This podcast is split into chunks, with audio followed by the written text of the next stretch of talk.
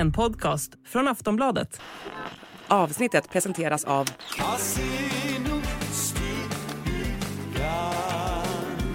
Stödlinjen.se, åldersgräns 18 år. Hej och välkomna till Kungligt. Jag heter Sara Eriksson. Och jag heter Jenny Alexandersson. Idag så ska vi avslöja en stor kunglig hemlighet. Kungen har fått en helt ny roll och den ska vi faktiskt få uppleva den 18 augusti med dunder och brak. Vi ska också prata om Harry och Meghans dramatiska biljakt på Manhattan och också om den tragiska, det tragiska dödsfallet när hertiginnan Sophies kortege fick ett mycket dramatiskt avslut.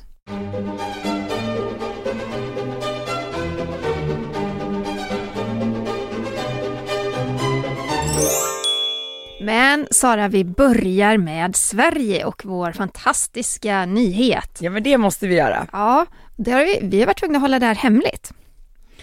Vi fick igår, vi spelar ju in idag onsdag den 24, men igår så fick vi ett väldigt spännande tips. Mm. Mycket spännande information om kungen som till sommaren faktiskt blir konsertarrangör. Det låter Tada! ju väldigt festligt och trevligt måste jag säga. Mm. Och det är Aftonbladets superreportrar Anna och Hasse Shimoda som har tagit fram den här nyheten. Alltså i vanliga fall så skriver de mest om nöje och kändisar, gör stora intervjuer. Men de har sina journalistiska tentakler även inne i den kungliga världen. Så tack Anna och Hasse! Ja, verkligen tack. Så att kungen blir alltså festarrangör och under 2023 så firar ju Sverige som bekant 500-årsjubileum. Det är alltså 500 år sedan som Gustav Vasa valdes till Sveriges kung vid riksmötet i Strängnäs domkyrka. Och där och då så blev ju Sverige självständigt och har varit det sedan dess. Och det här är ju någonting som kungen och hans familj såklart vill uppmärksamma. Så att den 18 augusti så blir det en stor festkonsert för att liksom uppmärksamma detta. Mm. Och den här kungliga artistskalan den går under namnet Gustav Vasa 500 år. Och det är ju då på initiativ av kungafamiljen. Och eh, den äger rum i Strängnäs kommun vid Gripsholms slott i Mariefred. Har du varit där någon gång Sara? Nej det har jag inte men det är verkligen på min to-do att besöka det slottet. Det, är Oh. så, det ser ut att vara så vackert. Ja, men det är otroligt fint. Och eh, värd och historiker för kvällen det är Fredrik Lindström. Passande. Ja, men det tycker jag också. Mm. Och Norrköpings symfoniorkester, de ska delta och eh, under ledning av dirigent Alexander Hansson. Och sen finns det en lång rad med artister på scen. Vilka kommer vi bland annat att få se? Lena Philipsson, Mm. Lisa Nilsson, Rickard Söderberg, Josefin Johansson och a cappella-gruppen Solala. Det här blir en trevlig kväll. Ja, Det har man ju. och folk får ju vara med. Allmänheten är då välkomna att fira med kungafamiljen och man kommer släppa biljetter till det här med start den 26 maj. Alltså i över, eller på fredag blir det väl? Ja, på Mm. fredag. Mm.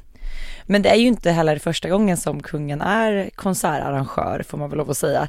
Under pandemin så ordnade han ju konserter på Soliden som var så här coronaanpassade. Man satt utspridda på, på bänkar i Slottsträdgården. Den här lilla scenen som kungen lät bygga in till sommarslottet, den har ju faktiskt funnits där i 20 år så det är kul att man har börjat utnyttja den. Mm.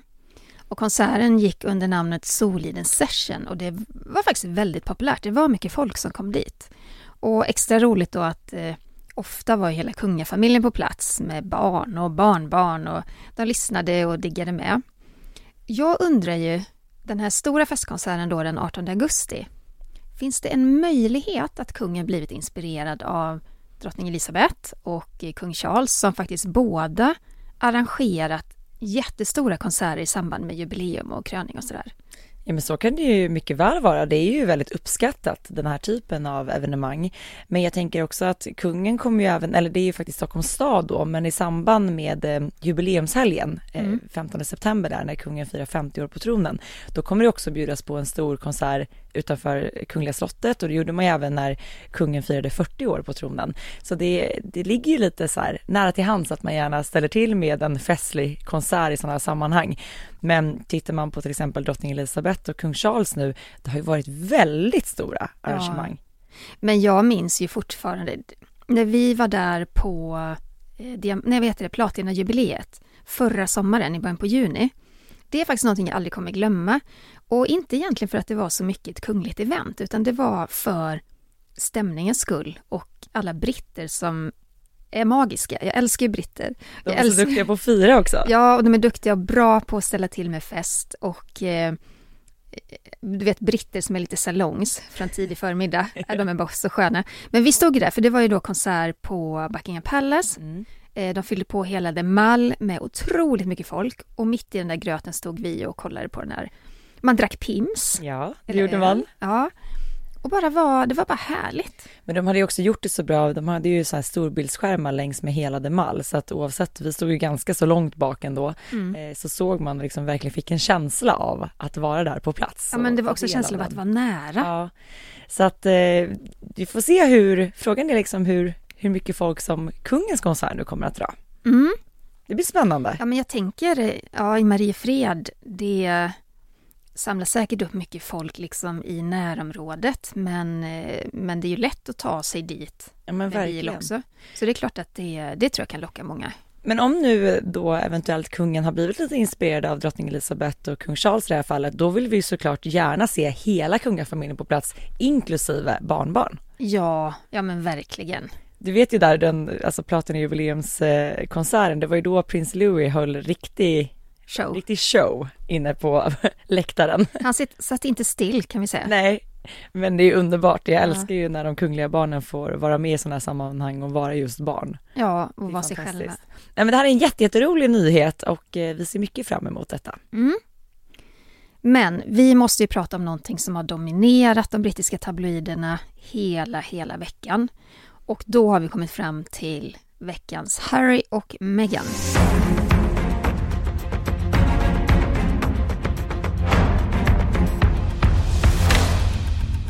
Det är ju ingen som kan ha missat att Harry och Meghan var inblandade i en biljakt på Manhattan i New York. Och att man nu börjar både förfasa sig över paparazzis men även ifrågasätter parets uppgifter. Och vi måste ju ta det från början, Sara. Ja, det måste vi göra. Harry och Meghan var ju i New York för att Meghan skulle ta emot ett pris vid eh, Foundations Women of Vision Award. Och eh, Meghan fick det här priset för sitt arbete för att då stärka kvinnor och flickor. Och det var ju parets första publika framträdande sedan Harry var med vid eh, pappa Charles kröning i London den 6 maj. Och Meghan och Harry de gjorde entré på röda mattan och de lät fotograferna ta bilder av dem. Och sen gick de in, deltog i eventet. Men det var när de skulle lämna platsen som det blev rörigt. Paret satte sig i en svart SUV och de hade ett privat säkerhetsbolag med sig, så som de har i USA. Mm. Och det vi vet är att ja, det blev rörigt. Det var många fotografer som ville ta bilder av paret. Det var många paparazzi som var där. Harry och Meghan har kört iväg och då var det flera fotografer som följde efter dem. Och Chris Sanchez, som var då en av parets säkerhetsmän vid det här tillfället, berättade sen för CNN att det blev, de blev förföljda av ungefär ett dussin fordon. Och han sa också till CNN att han, han hade aldrig upplevt något liknande och att omgivningen var i fara flera gånger. Och en annan av Harry och Meghans säkerhetsmän, Thomas Budav, som var anlitad av paret just den här kvällen, han har också berättat för CNN att de som förföljde paret körde liksom väldigt så här oansvarigt och han berättade att de åkte från 23 gatan till 96 gatan upp och ner för liksom trafiktäta gator innan de då skjutsade paret till en polisstation på 67, 60, jo, 67 gatan. Och där utanför så ut, alltså bytte Harry och Meghan till en annan bil. Istället då för att vara kvar i den här svarta suven så satte de sig i en helt vanlig gul taxibil. Men den här taxin den tog bara en sväng sen runt kvarteret innan den då fick återvända till polisstationen. Och det här har ju många ifrågasatt. Varför satte de sig i en taxi när de då har tillgång till den här mer säkra svarta suven? Jo, jag tänker också det för att om jag har förstått det rätt så var det ju också, det var en vanlig taxibil och det var också en, en taxichaufför. Är en helt vanlig Och taxichaufför. de som då är anlitade av Harry och Meghan har ju såklart specialutbildning i liksom både att skydda paret, i att köra eh, liksom eh, den här typen av transporter Mm. och att då dels utsätta sig själva men också den här taxichauffören för att då köra paret i Och den här jakten. Ja, och tydligen då så var ju orsaken att de ville förvilla eh, paparazzi-fotograferna. De lyckades ju inte med det, utan det blev som en katt och råtta-lek istället då med fotograferna. Och många säkerhetsexperter har då argumenterat för att de tycker att det var ett riktigt dåligt säkerhetsteam som paret hade omkring sig den här kvällen. För den vanligaste taktiken är att om man blir förföljd, då kör man till det eh, lyxhotell som de här kändisarna då antagligen bor på. Man kör ner i hotellets garage och där kommer inga andra fordon in. Nej. Och då blir man av med den här svansen helt enkelt. Och sen då så tar man med paret upp via en hiss eller trappa in i hotellet. Men det här hände alltså inte. Och eh, det beror på, eh, en talesperson då för Harry och Meghan berättade ju senare då att eh, de gjorde inte på det här viset därför att paret bodde inte på ett hotell, utan de bodde hemma hos en god vän på Upper East Side i New York. Och de ville då inte utsätta den personen för paparazzi-fotograferna eller på något sätt avslöja vem det var som de bodde hos. Så istället då så, som sagt den här taxin vände tillbaka, körde tillbaka till polisstationen och eh, där, om jag förstått det rätt, så fick ju paret då stanna eh, innan de senare då kunde komma iväg från polisstationen utan att någon då förföljde dem. Eh, och det ska ha varit då framåt midnatt Mm. vid polisens då skiftbyte. Eh, då blev det en liksom naturlig trafikstockning i kvarteret enligt uppgifter till CNN och att de då ska kunna tagit sig från platsen. Men det är ju flera saker i den här historien som är lite underliga. Den här påstådda biljakten, det blev ju en stor sak i media, alltså både i USA och eh, ja, men i Storbritannien framförallt, men över hela världen. Många drog ju paralleller till prinsessan Diana och den biljakten som då ledde fram till hennes död i Paris 1997. Och en talesperson för Harry och Meghan gick ut och, och sa ganska direkt efter att det hade hänt då att det här var en citat nästan katastrofisk biljakt. Den varade i över två timmar och de var nära att krocka flera gånger. Men stämmer det här? Nej, men det är det som är så, så svårt att veta, för man har ju hört väldigt många olika röster kring det här. Eh, men det är ju tydligt att talespersonen för Harry och Meghan vill ju verkligen trycka på att det var väldigt dramatiskt och att det var farligt både för paret, för chauffören och folk runt omkring för att det var då så, att, att de ska kört så fort och att de var så hänsynslösa, fotograferna som förföljde dem. Men strax, strax efter att det hade hänt så gjorde ju både NIPD och New Yorks borgmästare uttalanden. De behövde ju bemöta det här såklart. Och de konstaterade att det hade varit många paparazzis runt paret, vilket gjorde deras resa såklart till en utmaning. Men NIPD sa att de hade assisterat Harry och Meghans privata säkerhetsteam. Inga gripanden eller skador rapporterades vid det här tillfället. Det var ju de väldigt noga med att poängtera. Jag tycker vi lyssnar lite på vad New Yorks borgmästare Eric Adams hade att säga. I would find it hard to believe that there was a two hour high speed chase. That would be, I find it hard to believe, but we will find out the exact duration of it. But if it's uh, 10 minutes, a 10 minute chase is extremely dangerous in New York City. Uh, we have a lot of traffic, a lot of movement, a lot of people are using our streets. Uh, any type of high speed chase uh, that involves uh, something of that nature uh, is inappropriate. You know, police do it under limited circumstances when they're going after violent people, but to do it because you want to get the right shot uh, can turn out to be a place where uh, people can be uh, uh harmed in a real way. Ja, New Yorks borgmästare han säger alltså att han inte trodde att det var möjligt att paret blivit jagade under hög hastighet i två timmar. Men han säger också att även om det handlar om tio minuter så är det oansvarigt. Och han sa även att två poliser kunde ha blivit skadade och att det vore förskräckligt att förlora någon oskyldig förbipasserande under en biljakt som den här. Och det här med att biljakten pågick då i två timmar, det har ju paret fått ordentligt med kritik för. Man anser att Harry och Meghan överdriver och att de målar upp en händelse som inte riktigt är sann. Vi har ju sett klipp från den här jakten, eller den så kallade jakten. Det finns rörliga bilder från när Harry och Meghan då sitter i den här gula taxin utanför polisstationen. Eh, men de är blockerade, alltså taxibilen är blockerad av en sopbil som står framför. Så de kan ju inte köra därifrån och då närmar sig fotograferna och svärmar lite grann runt bilen och, och tar bilder på paret och in genom rutorna. Eh, på någon av bilderna så kan man se att Megan ler. Eh, på någon annan bild kan man se att Harry då filmar genom bilfönstret med sin mobilkamera. Och Megans mamma Doria som också är med, eh, hon sitter bara stilla och tittar ner. Det ser ut som att hon kanske tittar i en mobiltelefon eller någonting. Men, men det, är, det är ju fotografer runt omkring, det är det ju. Men jag tänkte på det här med två timmar. Om det är så att man då slog ihop tiden från det att de lämnade den här galan till att de var tvungna att stanna vid polisstationen för att de liksom blev kvar där några timmar. Att man liksom tänker att biljakten även inkluderade när de var inne i polishuset. De- De var aldrig inne. De var aldrig inne där. Nej, de, de var, de, stod utanför. ja, Ja. och det var där de skulle byta till den här, eh, ja men typ taxibilen. Mm. Men det är klart att det kanske de gör, slår ihop all tid som alltihopa sammanlagt tog. Men jag har ju varit mycket i New York och det är ju så här också att eh, polisen där är ju väldigt på om, eh, om någon kör för fort eller om det kommer larm om en hetsig biljakt. Polisen är där direkt. Ja. Och skulle den här ha pågått i två timmar, för jag, ni hör ju på mig, jag är ju lite misstänksam Mm. till Mm. den här två timmar jakten. Hade den pågått i två timmar, jag kan lova dig Sara att det hade varit enormt mycket poliser. Mm. Och speciellt om den jakten då har sett ut så som Harry och Meghan säger att den är nära katastrofisk och eh, det var fara för folks liv. Där blir jag misstänksam. För det var ju ett par polisbilar som kommer då direkt efter den här taxibilen med påslagna sirener. Och när de står utanför och Precis. väntar. Ja. Och plötsligt så då har ju den här taxin fri väg framåt och kan köra iväg. Eh, man skulle ju då kunna tro att de två poliserna ska eskortera Harry och Megans taxi, men de viker av åt höger direkt och man ser då att taxibilen fortsätter liksom ensam framåt. Mm.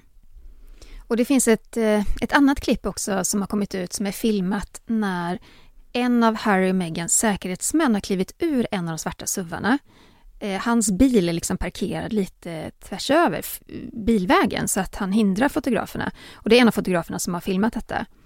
Och så står den här eh, mannen och vevar på gatan och ryar och gapar. Och då är polisen där.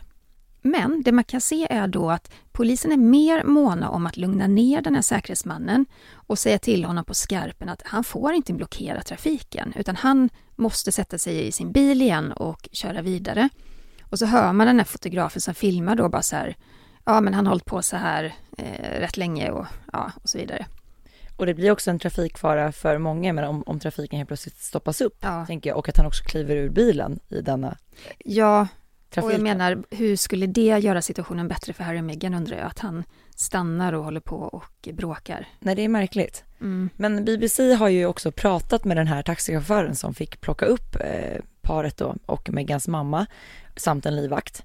Och den här taxichauffören han heter Sonny Singh och han blev invinkad från gatan mellan då Lexington Avenue och Tredje Avenyn. Och han berättar att det var en säkerhetsvakt som vinkade in honom och helt plötsligt så hade han liksom prinsen och hans fru i baksätet. Det måste ha varit en väldigt speciell situation för honom. Ja, han säger så här. Vi körde ett kvarter, vi blockerades av en sopbil och plötsligt var det paparazzis som tog bilder.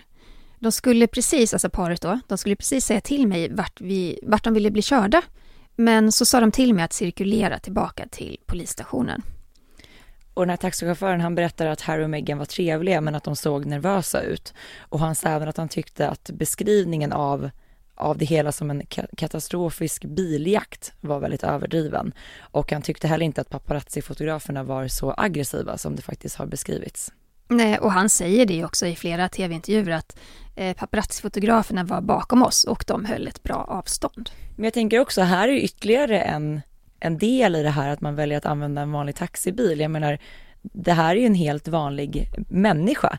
Eh, Det är klart att han kan gå ut i media och prata om det här. Hade de liksom hållit sig med sitt säkerhetsteam och de som är anlitade av dem, de hade inte gått ut på det här sättet och berätta hur, hur Harry och Meghan var eller vad som sades och så vidare. Så att det är ytterligare en grej i det här som är väldigt märkligt, att man väljer att använda sig av en privatperson på det sättet. Det känns som de har väldigt dåliga rådgivare kring det här säkerhetsteamet, att de, Ja, att de gör mycket- så här. Det känns lite som i en märkligt. film, äh, vi byter bil och vill ha bort dem. Ja, Det känns inte tryggt för de här personerna som ska delta i detta. nej. Men i alla fall bildbyrån Backgrid, det är en ganska känd eh, bildbyrå som ofta använder paparazzi-fotografer och frilansfotografer då. Eh, de säger, de var ju på plats vid den här händelsen och de säger att det var ingen som var i fara. Fotograferna gjorde sitt jobb och de säger även att det var aldrig tal om någon nära krock mellan fordon. Och ehm, Harry och Megans advokat ville sedan då att alla fotografer skulle lämna över varenda bild som togs under kvällen till dem. Och det är klart att fotograferna vägrar det. Prinsparet har ingen rätt att kräva en sån sak överhuvudtaget, allra minst i USA. Och en fotograf som intervjuades anonymt då i ITV berättade att han körde en bil som hakade på prinsparets bil. Och eh, han bevittnade då hur den här svarta suven gasade och körde ganska vilt. Och att han då såklart hakade på. Han hade ju då en förhoppning om att paret skulle stanna vid restaurang och äta middag för att avsluta kvällen. Och så blev det ju verkligen inte. Men, eh, men det är också det här kravet då som ställdes på Backgrid. Jag tror att de svarade, jag läste det igår, de svarar med ett väldigt ironiskt uttalande om att eh, det var länge sedan som man kunde kräva att eh, man lämnar över ägodelar till kungahuset. Oj, oj, oj, ja det var ganska så vasst. Ja men verkligen. Ja.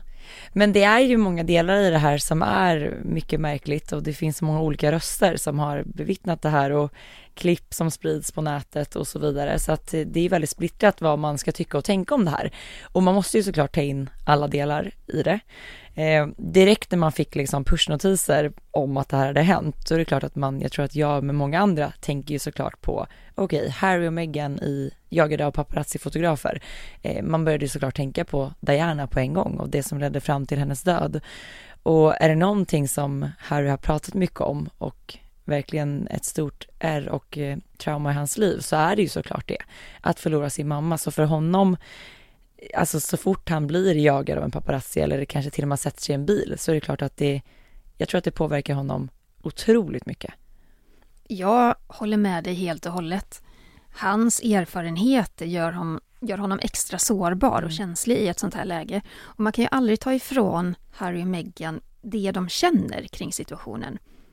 Kanske rädsla, oro, stress, mm. allt det där. Det har de all rätt att känna.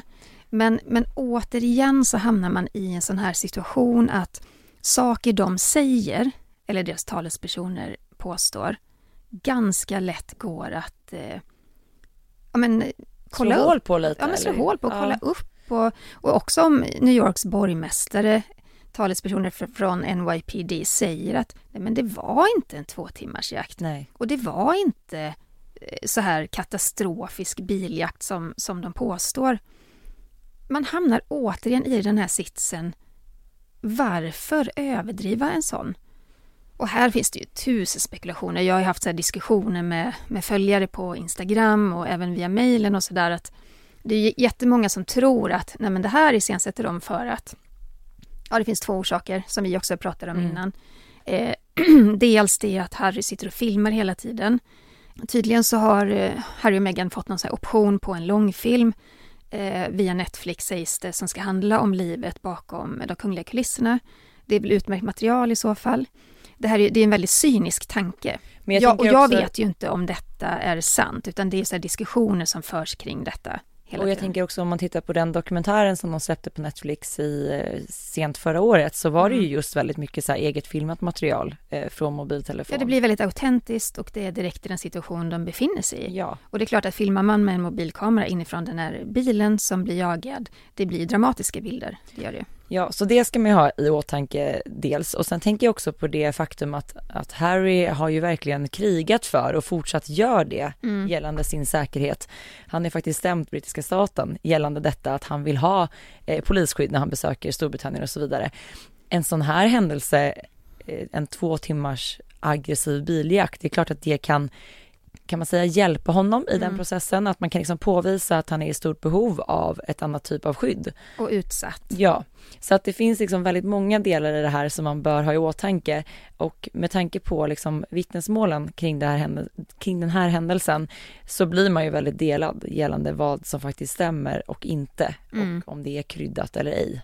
Sen tror ju inte jag att Harry och Meghan önskar sig en sån här situation. Jag tror inte den är framkallad av dem. Jag tror inte att de på något sätt överhuvudtaget vill befinna sig i den sitsen. För det är skrämmande att främmande människor man inte känner till kommer med stora kameralinser upp i ens ansikte och mm. nära ens bil. Det är en hemsk situation och det de känner kring detta har de all rätt att känna. Ja. Men, men det är en komplicerad situation. Ja, och jag tycker det är väldigt viktigt att man tar med alla de här delarna och också mm. hör andra röster som faktiskt var på plats och inblandade i det hela.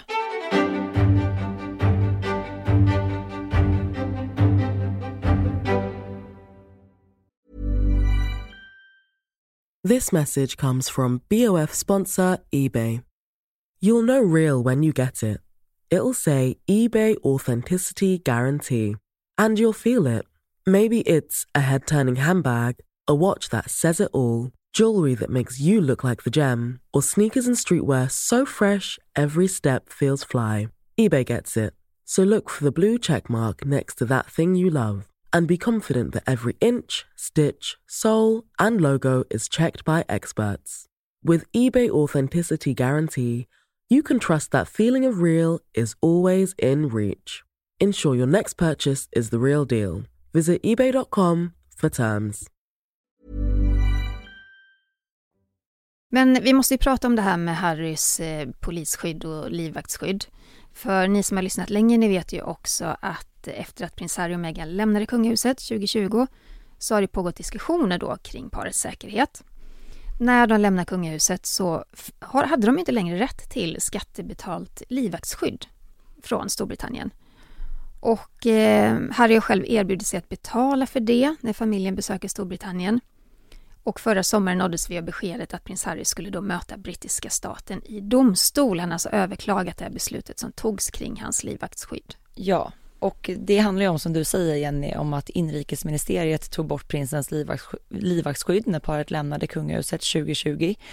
Och eh, sedan familjen blev av med det här skyddet så har ju Harry hela tiden kämpat för att försöka få tillbaka det. De bor ju som ni vet i USA och där får de ju alltid då bekosta sin egen säkerhet själva och eh, de har ju anlitat ett privat säkerhetsföretag. Och eh, i USA så har ju också livvakterna rätt att bära vapen. Och det har de ju faktiskt inte i Storbritannien. Utan det är ju nästan till endast Scotland Yard som får göra det. Och eh, det är ju de som också har hand om kungafamiljens livvaktsskydd. när Harry då besöker Storbritannien får ju inte heller hans skydd ta del av brittisk under, underrättelseinformation, vilket också kan vara väldigt viktigt i att, i att skydda då en kunglighet. Mm och inrikesministeriet sa nej till Harrys önskan men i februari förra året så överklagade då prins Harry beslutet som skulle då tas vidare till domstol. Och prins Harry har via sina advokater då kan man säga mött den brittiska staten i domstol och det är en situation som vi faktiskt inte har upplevt tidigare att en kunglighet stämmer sitt eh, lands stat. Ja, det är väldigt, väldigt unikt, verkligen. Men igår tisdag så nåddes vi av nyheten att prins Harry han har fått avslag i domstolen. Inrikesministeriet motsätter sig idén då om att tillåta att förmögna personer kan köpa sig skydd från brittisk polis, för det var ju det Harry ville.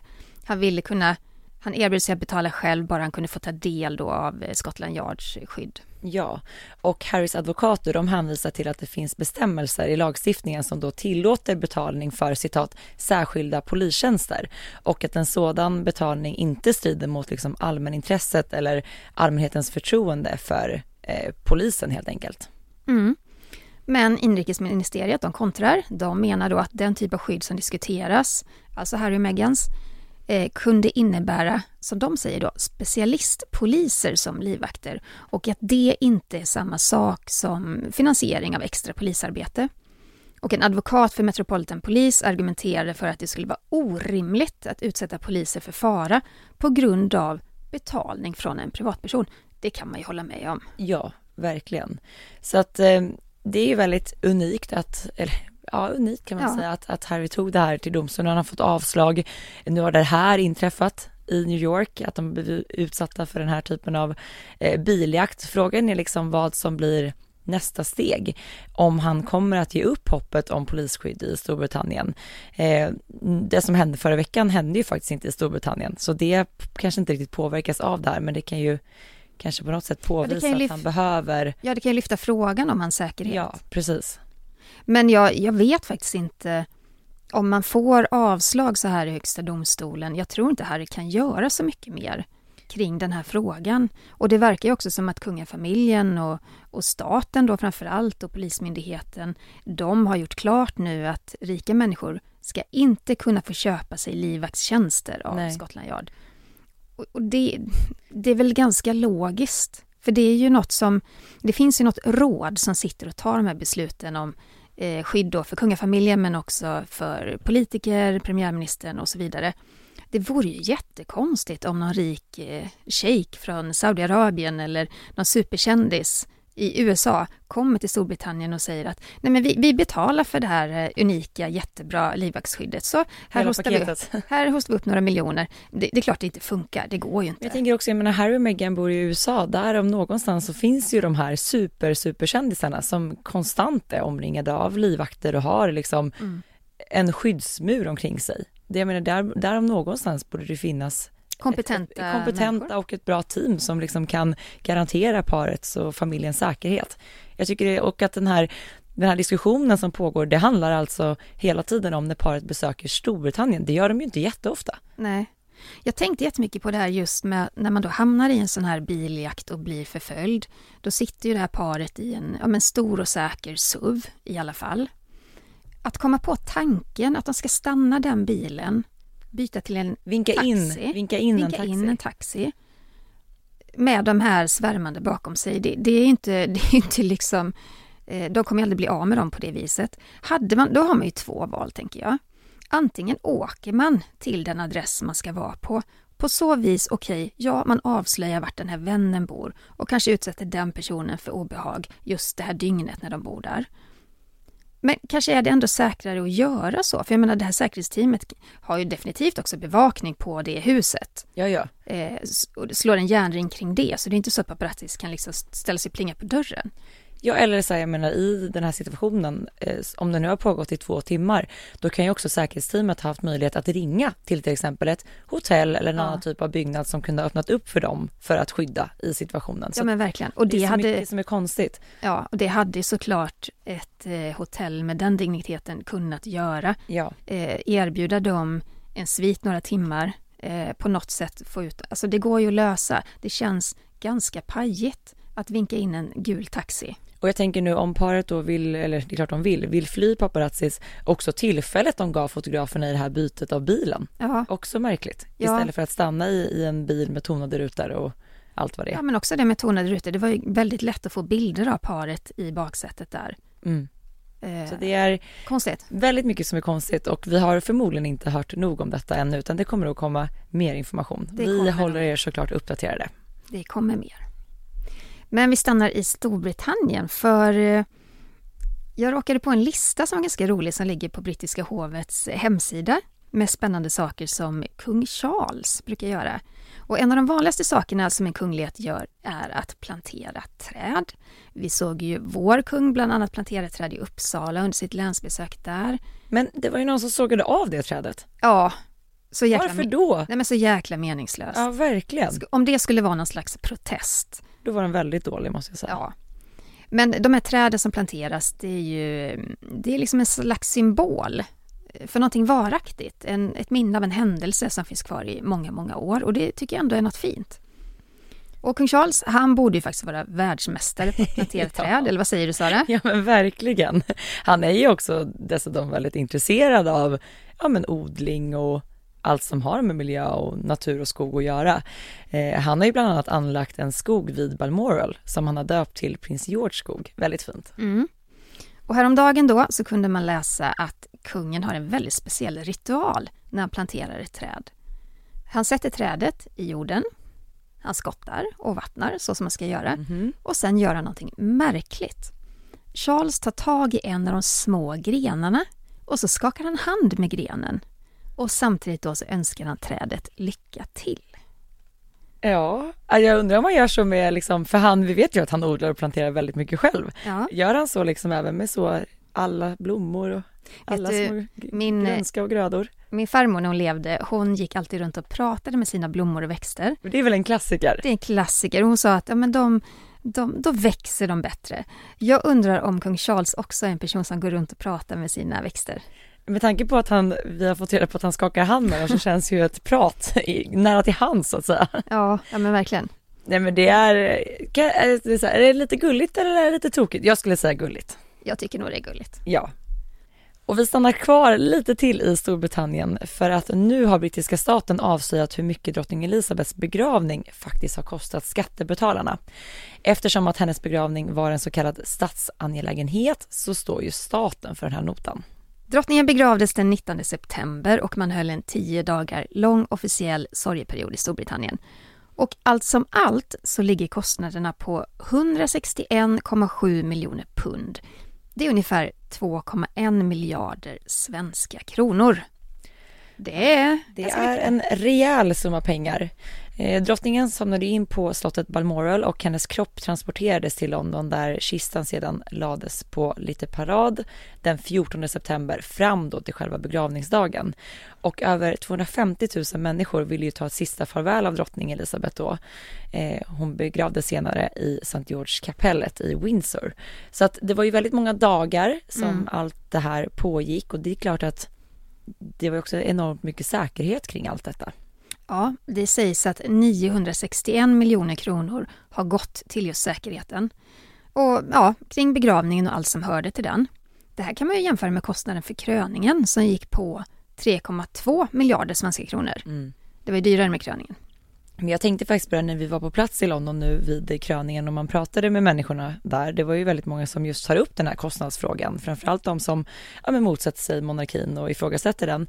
Det har ju också varit väldigt mycket kostnader för skattebetalarna. Jag tänker ja, men begravningen, nu en kröning. Platina-jubileet. Ja precis, det var ju ett enormt säkerhetspådrag även då. Så det har varit väldigt så här, stora evenemang eh, under, på bara ett år egentligen. Men det, alltså det, jag bara räknar lite snabbt i huvudet nu. Nu ska vi se, 3, 4, 5, 6... Blanda låt, inte in mig Nej. matematik. nej, men låt säga att de här tre stora händelserna då sen förra sommaren kanske hamnat på 7 miljarder kronor. Det Ja. är ju Enormt mycket pengar. enormt mycket pengar. Mm. Jag kan ju förstå att folk reagerar på det. Ja men verkligen, det är 100 procent. Blir vi chockade av pengarna? Ja, alltså man slås ju alltid av hur mycket den här typen av evenemang kostar, men samtidigt så förstår man ju det, särskilt när man är på plats och ser vilken enorm apparat det är och ser hur sjukt mycket människor som samlas på en och samma plats. Alltså man förstår ju arbetet kring detta för att lyckas genomföra det och för att undvika att någonting fruktansvärt ska hända. Det krävs otroligt. Det låg ju prickskyttar på varenda tak i London när vi var där. Överallt. Mm, det var en enorm, enorm apparat. Med tanke då på drottning Elizabeth och begravningen och allt det där.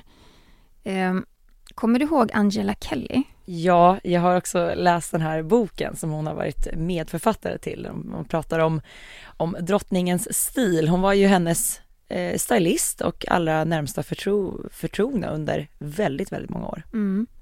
Eh, hon blev ju till slut en nära vän och även rådgivare till drottningen, så hon hade ju en viktig central roll i drottning Elizabeths liv. Och som tack för trogen tjänst så fick Angela Kelly bo hyresfritt i ett av de kungliga husen på Windsor. Och jag har sett bilder på det här huset. Det är fantastiskt vackert. Det är ett stort rött tegelhus, väldigt brittiskt. Med en välskött trädgård så ligger det nära ett vattendrag. Jag kan, jag kan inte se riktigt om det är en damm eller om det är en å eller vad det är, men otroligt fint hus. Väldigt vacker miljö. Tanken var nog att Angela Kelly skulle få bo där gratis så länge hon önskade. Men det är ju i slutändan alltid den sittande regenten som tar beslut om de kungliga fastigheterna. Ja, och det visade sig att kung Charles inte vill att hans mammas närmsta ska få bo kvar. Angela Kelly tvingades lämna sitt hus för några dagar sedan och man kunde stå, då se en stor flyttlassbil utanför huset och att hon själv då hjälpte till att bära ut kartonger. Och jag tänker, det är ju inte så lätt att, att lämna sitt hem efter så många år och man kunde se på någon av de här bilderna att Angela fick en stor tröstande kram av en man och och det sägs att kung Charles har gett henne ett annat hus eh, att bo i som ligger i Yorkshire. Ja, och efter att den här flytten var avklarad så kom det flera mystiska meddelanden på Instagram. Angela Kelly hon har ju ett eget Instagramkonto. Och hon skrev bland annat några textrader från en sång som heter Broken Angel. You are the one, I miss you so much, now you're gone. Och det var väl fint. Men hon skrev även, citat, det spelar ingen roll hur snäll och generös du är. Du kan aldrig till, tillfredsställa en otacksam person.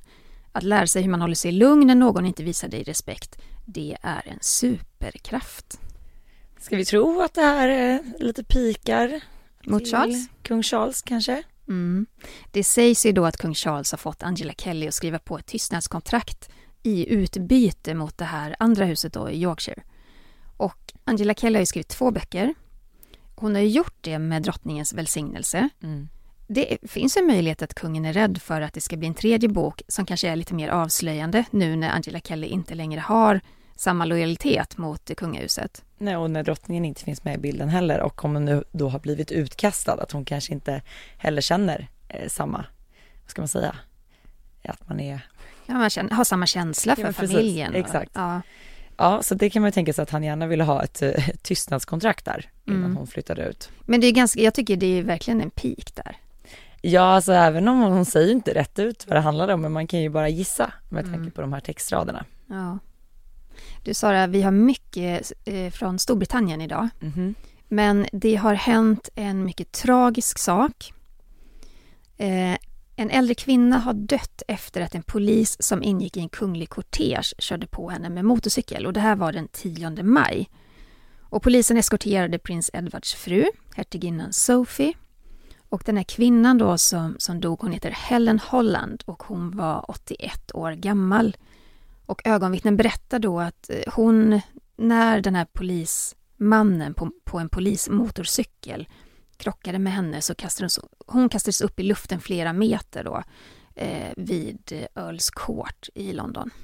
Och hennes son Martin, han berättade för BBC att hans mamma kämpade för sitt liv i nästan två veckor innan hon somnade in. Hon hade drabbats av svåra hjärnskador vid den här eh, kraschen och brutna ben och massiva inre skador. Och det mest tragiska kanske ändå är att den här kvinnan då skulle passera ett övergångsställe som hon trodde var, var tryggt. Och eh, det var det ju inte. Och man vet ju de här kortegerna, de kan ju köra, de kan köra ganska snabbt. Och Buckingham Palace gjorde ju ett uttalande där de sa att hertiginnan var tacksam över räddnings räddningstjänstens snabba insatser och eh, kommer liksom att hålla sig ajour gällande den här utvecklingen. Mm. Men idag då när vi fick information om att eh, Helen Holland har somnat in, då kom det ganska snabbt ett uttalande till då från Buckingham Palace. Och då skriver de så här. Hertiginnan av Edinburgh är djupt ledsen över att höra att Helen Holland har gått bort. Hennes kungliga höghet skickar sina djupaste kondolenser och sympatier till fru Hollands familj. Och det sägs ju att hertiginnan även kommer att ta personlig kontakt med familjen. Eh, det tror jag absolut att hon kommer göra. Men väldigt, en väldigt tragisk händelse. Vi hoppar över till Sverige igen. Ja, För- vi är tillbaka. Ja. Ni vet, i år firar kungen 50 år som landets regent och han är dessutom den kung som suttit längst på tronen i Sverige. Det är ett stort jubileumsår, det är otroligt mycket som händer. Och eh, man kan väl säga så här, en sak är extra kul för kungen. För han behöver nämligen inte oroa sig över svenska folkets stöd, eller inte stöd. Nej, det behöver han inte göra, för enligt SOM-institutet som varje år mäter förtroendet för monarkin och kungafamiljen så är faktiskt stödet det starkaste på 20 år. Mm. Och hans popularitet bland svenskarna har ökat jämfört med mätningen då 2011. Det är främst de äldre som är förtjusta i kungen. Mm. Mest omtyckt är han av Kristdemokraterna. Minst omtyckt av Vänsterpartiet. Det, det kunde man också se i den här undersökningen. Det förvånar mig inte jättemycket att det finns här skillnader i ja, men parti, partitillhörighet och vad man tycker och tänker om kungahuset. Nej, precis. Och de nya siffrorna visar att 44 procent av svenskarna har ganska eller mycket stort förtroende för kungahuset och hur de då sköter sitt arbete, medan 20 procent har ganska eller mycket lite förtroende. Och de som hellre vill ha en republik med då en folkvald president ligger nu endast på 11 procent. Eh, och de som är negativa till republik ligger på 68 procent. Så det är ganska så starka siffror. Men det, det här följer ju den trenden vi har sett hela tiden för att förtroendet för monarkin och kungahuset det, har- det har legat runt, legat runt 70 procent under lång tid. Visst har man sett dippar eh, när det var någonting stort som hänt eller den här skandalboken Den kungliga, nej, den motvilliga monarken kom ut. Då kunde man ju se att det sjönk. Men, men sen kommer det upp igen på en nivå som ligger runt 70 procent. Mm. Högst förtroende hade ju svenskarna för kungahuset runt millennieskiftet och lägst under åren 2011 till 2014. Där som du nämnde. Eh, Då kommer den här den boken, här boken ut bland annat och så Mm. vidare. Och trenden just nu är ju ett långsamt ökande förtroende de senaste åtta året enligt SOM-institutet. Mm. När man tittar på de olika medlemmarna av kungafamiljen, då får kungen se sig slagen av sin dotter. Ja, det, är inte, det är inte heller en överraskning, det har man ju känt till att kronprinsessan Victoria är jätte, jättepopulär. Men Ulrike Andersson som då är forskare vid SOM-institutet och som är ansvarig för studien, hon säger så här. Till och med de personer som anser att monarkin borde avskaffas har överlag en positiv bild av kronprinsessan. Något som måste ge goda förutsättningar inför ett framtida tillträde till tronen, säger hon. Ja, och hon säger även att bland de tillfrågade så gillar män och kvinnor kungen lika mycket, men när det kommer till kronprinsessan så är det tydligt att det är mestadels kvinnor som är särskilt positiva. Och en annan del i den här undersökningen, det är ju inte nog med att kronprinsessan är populär, hon är dessutom den mest populära offentliga personen som någonsin mätts i undersökningen. Det är ju ett bra betyg. Mm. Men eh, ja, hur kommer det här sig? Jag tänker just på att stödet för monarkin är så starkt och att det ökar. Kan det ha att göra med pandemin till exempel? Ja, Att- ja. För han blev ju väldigt mycket en förebild under pandemin och gjorde saker som, ja men han blev den här enande samlande kraften som vi ofta pratar om vid stora nationella händelser eller kriser. En, en bild när han tar sitt vaccin till exempel är ju en stark symbol. Ja, och alla de här talen som han höll under till exempel då coronapandemin och hur kungahuset själva var väldigt aktiva med att visa hur de, liksom vi, levde isolerade och eh, ifrån släkt och familj och vänner. Eh, jag tror absolut att det kan ha påverkat de här siffrorna eh, positivt. Och sen tror jag även som som ett år som detta, när det är ett jubileumsår som vi nu väntar, man ser ju ofta att vid den typen av händelser så går ju också liksom siffrorna uppåt. Till exempel kronprinsessbröllopet 2010. Nu har vi ett jubileumsår. Vi kommer att se kungafamiljen kanske ännu mer och i lite andra sammanhang som uppskattas av svenska folket. Så det tror jag absolut. Mm. Men grattis kungen kan vi säga. Grattis kungen och grattis kronprinsessan Victoria. Ja. Vi har fått jättemånga lyssnarfrågor av er och det gillar vi. Skicka gärna in fler till kungligt aftonbladet.se. Ja, vi har bland annat fått en fråga ifrån Lisa som skriver så här. Hej, jag älskar er podd och lyssnar varje vecka. Tack så mycket Lisa. Tack. Jag undrar hur mycket hushållssysslor kungligheterna gör själva. Kan till exempel kungen starta en tvättmaskin? Har alla kungligheter privata kockar som lagar frukost, lunch och middag hos dem? Åh, vilken underbar fråga. Ja. Jag säger så här, om kungen kan starta en tvättmaskin eller inte, det låter jag vara osagt. Det är mycket möjligt.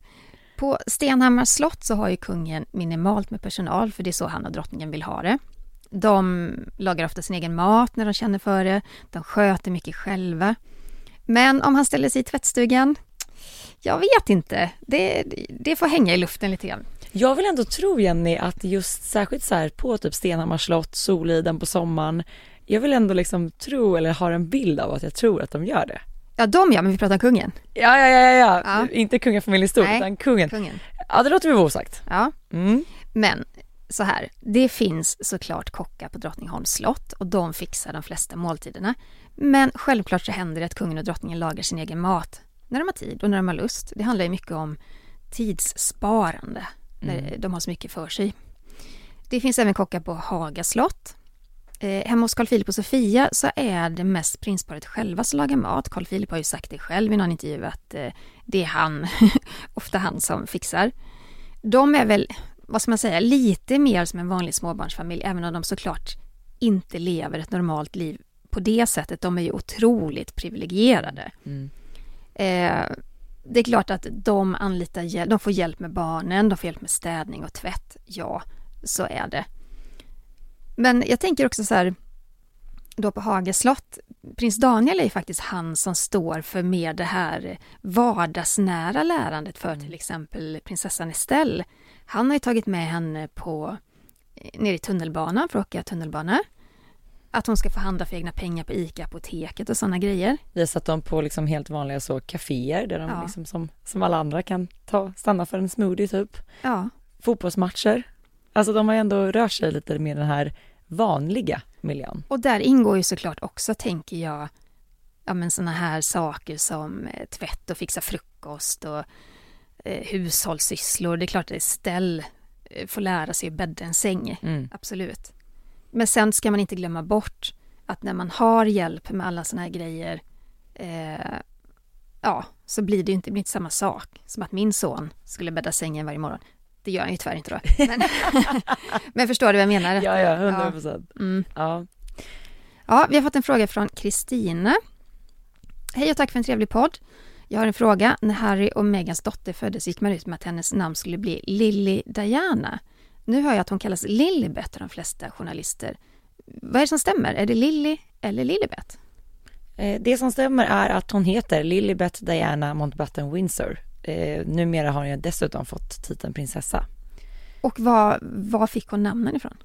Nej men Lilibet är ju drottning Elisabets eh, smeknamn. Man har ju kallat henne för det inom familjen eh, under alla år och eh, jag vet att drottning Elisabet själv hade svårt att, att säga sitt namn när hon var liten och då blev det liksom Lilibet och att hennes pappa alltid kallade henne för det. Eh, det blev ju lite så här att man tänkte när Harry och Meghan valde att döpa sin dotter tilltalsnamnet Lilibet att så här att ja, men det var några som skruvade lite på sig och tyckte det var lite märkligt att man tog liksom familjens tilltalsnamn till drottningen. Hon var ju dessutom fortfarande vid livet då när de gav henne namnet. Och Diana är ju som ni hör givet, det är ju från prins Harrys mamma. Mm. Skicka gärna in fler frågor till oss. Det gör ni till kungligt aftonbladet.se och vill ni ha kungliga uppdateringar dagligen då följer ni oss på Instagram. Var hittar man dig?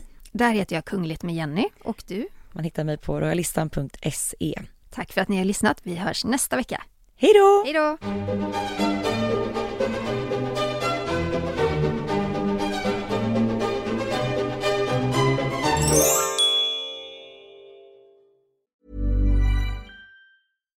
Here's a cool fact a crocodile can't stick out its tongue. Another cool fact you can get short term health insurance for a month or just under a year in some states. United Healthcare short term insurance plans are designed for people who are between jobs, coming off their parents' plan, or turning a side hustle into a full time gig. Underwritten by Golden Rule Insurance Company, they offer flexible, budget friendly coverage with access to a nationwide network of doctors and hospitals. Get more cool facts about United Healthcare short term plans at uh1.com. Du har lyssnat på en podcast från Aftonbladet. Ansvarig utgivare är Lena K Samuelsson.